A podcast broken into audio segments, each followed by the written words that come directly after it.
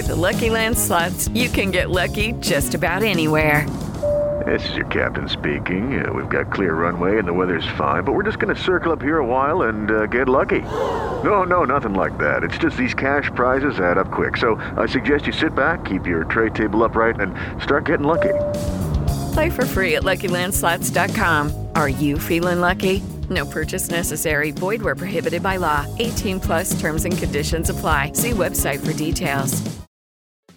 Hey, podcast listener. Do you love talking about movies, music, TV, comics, and games? Then you should be listening to the Great Pop Culture Debate, back and bigger than ever for season 9. This season, the panelists discuss the best James Bond film, the best Elton John single, the best Nickelodeon original series, the best Batman villain, and so much more. Find the show wherever you listen to podcasts or head to greatpopculturedebate.com. More than 100 topics are already available. Subscribe today. Hey everyone, it's your girl Breeny Lee, and welcome to the Pep Talk podcast where we have real, raw, relatable conversations with the pep talk you need. You have the power to create your future with the choices that you make today. What do you bring to the table? Baby, I am the table. Love yourself a little bit more than that, ladies. Come on. Dust settles, queens don't. And don't forget, know your worth and then add tax. Period. I'm going to be talking about how your childhood affects your adult relationships. And I feel like I just want to help you guys piece some of your lives together and make it make sense a little bit more. I want to warn you guys that it might be quite intense and quite triggering. It may be a therapy session for some of you. So grab your hot coffee or your hot chocolate or your latte or whatever it is and get comfortable because we're going to dig right in. So everything that we are today is a result of who we've actually been, which is why I tend to have a lot more compassion for everybody because you never know where people are coming from. You never know what people have been through. You don't know how people started in life. You don't know what start they got in life. You don't know what foot they started on. So I never judge anyone and I always try to have compassion on everybody. I can almost tell what kind of childhood somebody had just by looking at their current situation and their life and what they're accepting and what they're doing and how they're behaving. Typically, stable people come from stable homes and unstable people come from unstable homes, with its exceptions, obviously. And so a few years ago, I had to stop and take a look at my past to see why I was acting and reacting in the ways that I was. And so I can say that therapy definitely helped with the process. So a little bit of my story for those who have not heard it. I have told the story many times. Maybe some of the details have changed. I've always been quite honest with my past and my story. So to be blunt, my mum was the side chick of my father who was already married, but the gag is we were all living in the same house together with her children and my siblings. So it was a complete mess from the jump. I was born into utter confusion. How's that for some tea? so my father was abusive and very manipulative. Hence the reason why my mum stayed so long in that complete toxic relationship. But my mother had the courage to leave him when I was around about three years old. And I am the youngest of my four siblings, just as an FYI. I was then left fatherless with a single mother who was raising four children, one of which had special needs. So he needed complete attention. I remember as a child feeling completely isolated, alone, never really knowing who to trust. I can say as a child, I was a complete introvert. I kept a lot of my feelings and how I felt to myself. I never felt safe talking to anybody. And if any of you guys had or has a busy mother, you know that it is quite impossible to open up to them because you may be talking and they may be doing 101 different things. So their attention is not on you. And that's how I feel like I felt from what I can remember growing up. I always felt like alone and isolated and introverted. So growing up, there were always like problems in my home, usually caused by siblings who were working out their own pain and using their pain to hurt other people. So one way that I could describe my home life was quite chaotic, but also a big, gigantic blur. So when I got into my teenage years, I feel like I only desired two things. And those two things were safety and attention. And I really, really thought that I could find that in men. But I was so needy and so just gimme, gimme, gimme, gimme, gimme that I only ended up being used and left to be honest. So I was constantly trying to feel that loneliness and that kind of sadness and that need for attention in different men and different guys and it just never ever satisfied. It never worked because I was looking for my daddy in these boys who probably didn't even know who their daddy was. Like it was just not an ideal situation. But obviously when you're at that age, you can only see what you didn't know by looking back. At that time, I couldn't piece these things together. I couldn't understand them when I was younger. I just knew what my habits were. So my habits were to constantly date and meet different guys as if that was actually really going to help me, but it never did. It never amounted to anything. I can just remember constantly just wanting to be loved. I can remember just wanting someone to be like, yeah, Breeny, you're my girlfriend. I love you. Like I just desperately wanted that. So I never had relationships when I was younger. I just had different situations, like different situations. So yeah, like I said, I was looking for a daddy in a guys that didn't even know who the daddy was. And I feel like that all changed when I was 16 and I gave my life to Christ and I finally knew what it meant to have a heavenly father who was perfect, who could love me perfectly and show me who I was in him and how much he knew me and how much he was protecting me all those years. I was in the world trying to discover who I was. And I would love to say that was my happy ending, but we all know that God is perfect and we're just not. We fall so short of his standard and who he is. But thank God that he always keeps us and protects us no matter what. I would love to say that was my happy ending, but I would be lying. My desire for love and belonging was still bubbling up in me, but I kind of disguised that as I am just waiting for my husband because that's the good Christian thing to say, right? But my desire was just to be loved. And I really truly believe that a man could really make me happy. All I needed was a husband. All I needed was a man that was going to love me and I would be completely fine. God, is that so hard to bring me a husband that loves me? My perception of happiness, of safety, of love, of wholeness was all completely tied up in this one man that God was going to bring me. And that was until I had the revelation that my happiness is my own responsibility. Nobody can make me happy. Nobody can make you happy. Happiness is an inside job. It takes you and only you to make you happy. People can add to your happiness, but they cannot make you what you aren't already. You must be happy and secure and safe with yourself because you came into this world alone and you're going to go out of this world alone. It is your responsibility to be happy. But obviously, as a 16 year old, I did not understand that. As an 18 year old, I did not understand that. It wasn't until I was, I would say, about 23, 24, I realized that my happiness is my responsibility, that no man is going to come and make me whole. I am already whole. I'm already a whole human being. I may have my faults. I'm already a whole human human being. Nobody can make me anything that I'm not already. Nobody can make me what God has already made me. Unless they're God, no one can add to what I am already am. Right? right? So coming back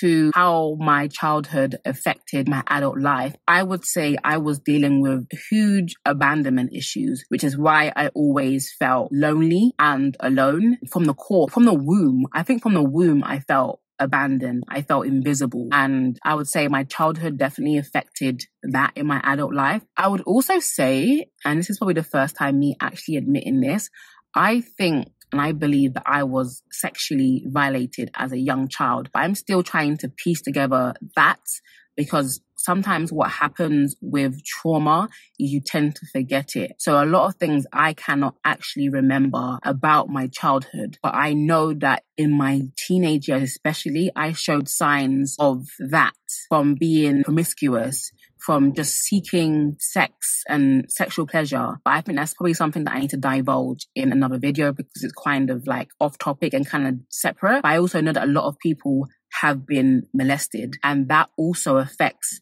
your adult life and your adult relationships, how you view yourself, how you view your body.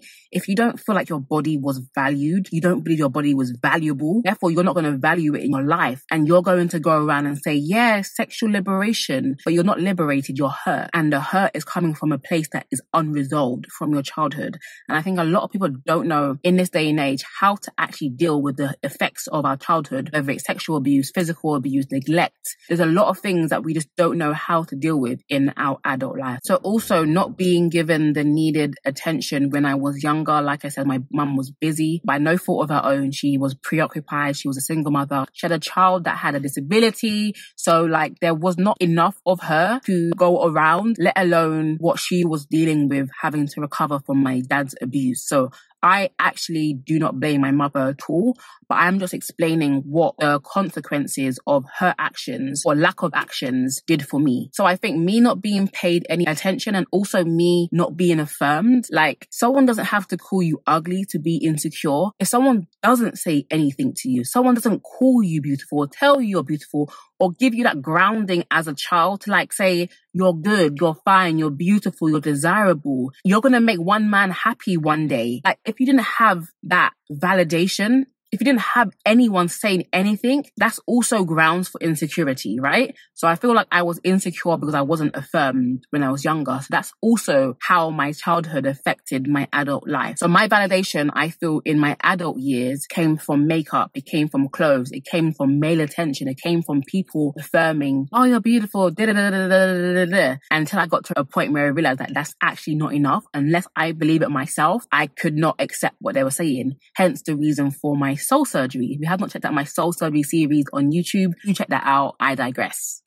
so coming out of my abandonment was also a fear of rejection. So how that affected my adult life is that I would always reject people. I would reject guys before I was rejected. If I sensed any sort of uncertainty, I'm going to reject you before you reject me because I could not stand the pain of being rejected. I could not sit with or deal with the feelings that came from rejection. I just avoided it at all costs. So I'd rather reject you before you even had the chance to reject me. I was already running before you could say, I'm gone. Like you're not seeing me. I'm, I'm out of here. so I really feel that most of the emotions that we feel in our current relationships is a result of the fear from the past that we have not dealt with. So it could be the fear of getting close, the fear of abandonment, the fear of rejection, the fear of humiliation, the fear of commitment, fear of people. These all have deep seated roots in our past. And for some people, you may not have had a bad childhood, but the years leading up to who you are now, as in your past, it could be like five years ago, these things still apply because a lot of people, they say, oh, I had a good parents, I had a great upbringing. They still turn out a bit twisted. Like,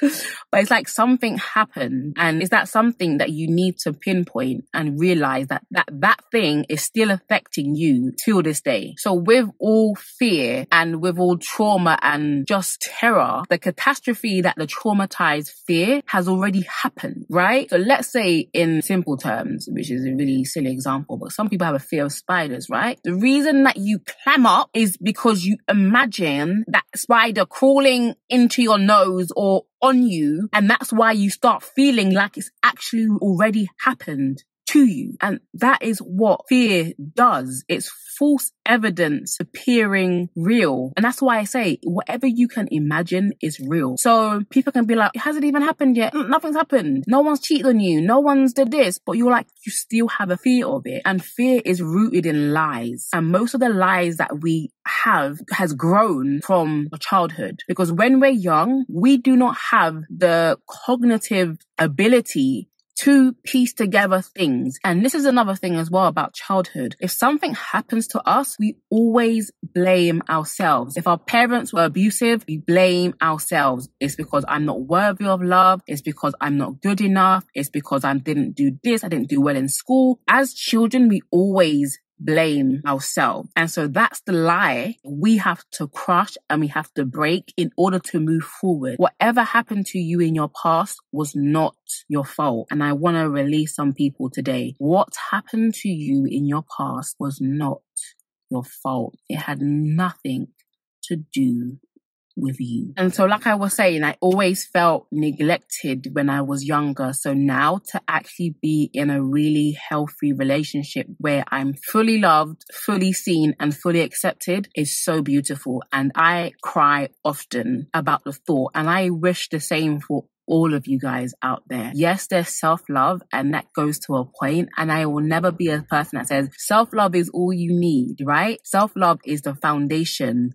Love from others is like the icing on the cake, and that cake is sweet, I tell you. Like to know that I am safe. Like one thing that I always desired when I was growing up was that form of safety. And I always thought that it was like environmental. I always thought I wanted to be in a place that was safe. But I now learn to realize that it's an emotional safety. And so in my current relationship, I feel safe enough to open up and to be vulnerable because I know my partner always beats me to it. He'll be vulnerable, which will allow me to be vulnerable. He will extend his hand. So I only have to reach back and extend my hand to hold his hand. I'm allowed to be vulnerable and I'm allowed to be myself which is completely beautiful. I feel like once we resolve our childhood issues and things that cause us to act in a way that we do, we will then be open and free. We'll be free to explore a healthy relationship, right? Because what happens to us when we have these emotional longings or fears is that it attracts us to the wrong people and we start choosing the wrong partners for us because it feels safe, because it feels familiar to us. It feels like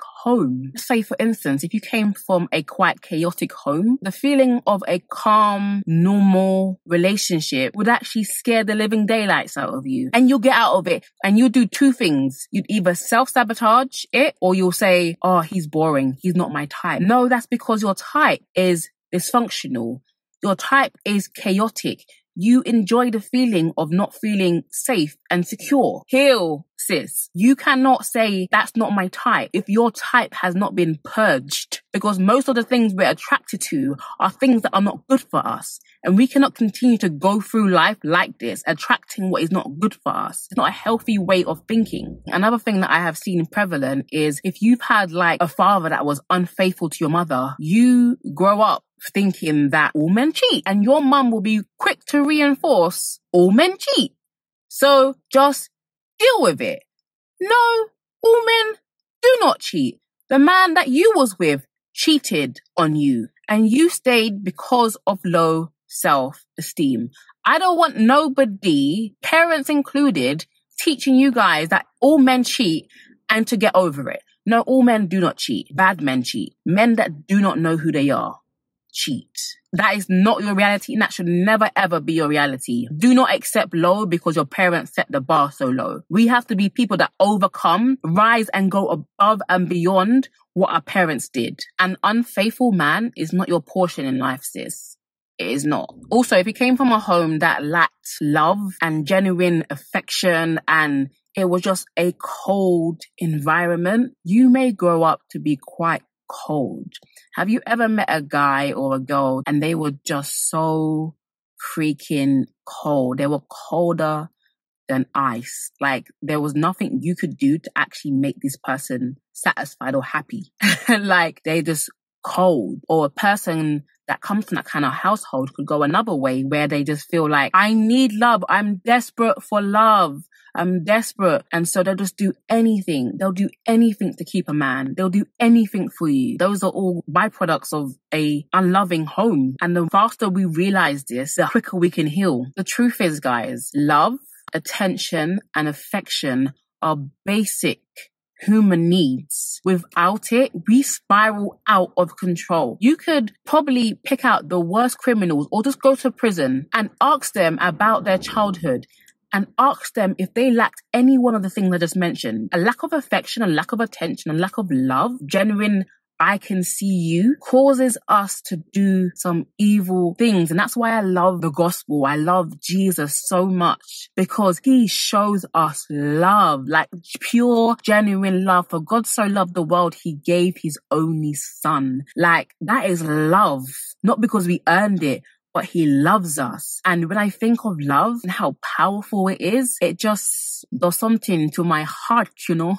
love does something to my heart and love can melt the hardest of hearts. Genuine, pure love can melt the hardest of hearts. But it's our basic requirement, it's our basic needs as human beings is to be loved, to be seen and to be accepted. And what our early childhood does is it creates a framework and a perspective in which we see and view the world. If you had a positive upbringing, you're going to have an optimistic, all things are possible view of the world. If you came from a negative upbringing, you're going to have a pessimistic, skeptical, negative, nothing is possible, woe is me perception of the world. Your childhood sets you up for life and your childhood affects everything and everyone. So what is the cure? And I never want to leave you guys helpless and hopeless because if you think about your own childhood, you may just feel like I'm doomed then, but that isn't actually the case. You have the power to change your course of life by the choices that you make going forward from today. So what is the cure? In psychology, they say heal the child, heal the adult. If you heal the child, you can heal the adult. And of course, none of us can go back into the past and change our story, but we can make better choices going forward and how we choose to look at things. You can look at things positively even though you had a negative childhood. And one thing that we need to eradicate and get rid of is the shame and the pain that comes with our childhood. It was not your fault. And I think this is what's going to really help us and set us free. We really need to understand that what happened to us was not our fault. It was not our fault that we grew up in the circumstances in which we grew up. We cannot choose our parents, right? We cannot choose the way that we was brought into this world, right? But we have the power now as adults to really take hold of our own future. And this brings me into my second point. We have to learn how to reparent ourselves. And if you checked out my video on how to be self-aware, I kind of touch on this. The way that you want to be parented, the way that you need to be parented, that's the same way you need to parent yourself. Give yourself the things that you need, not want, because some of the things that we want can be quite toxic. The things we need, love, attention and affection. Give that to yourself and it is possible. It is not weird. It is just what you need to do. Self care, self love, it's all tied into that one thing. You can reparent yourself. And lastly, I will have to say is forgive your parent. If they were as worse as Hitler, forgive your parents. They did not know any better. If they could, they would, but they didn't know how. Most of our parents were living out and working out their own pain. And we have such a privilege in this 21st century to have access to psychology, to the internet, to know how to do better. Back in their day, they didn't have any of that. They didn't have the resources that we have today to be better parents. I can guarantee you most of your parents would want to be better parents. The same way you want to be better parents for your children, and I hope that that's what you want, the same way they wanted to be better parents to you. And I would say forgive your parents because they didn't know. They didn't know any better. And I think that's really going to be a way that you can really overcome your childhood because you have to also remember that you're not that person anymore. You're not that person anymore. That is not who you are. You're wiser. You know more. You make better decisions. Well, I hope you do. and that's just not who you are anymore. So I hope you guys enjoyed this video. It was kind of a therapy session. Hope you guys aren't crying now. But um, I hope you guys enjoy my videos. And please, if you can, subscribe to my channel. I just checked out the other day that about 40% of you that watch my videos aren't subscribed to my channel. So please hit the subscribe button if you these videos share it with your friends, and I'll see you in my next video. Bye, guys.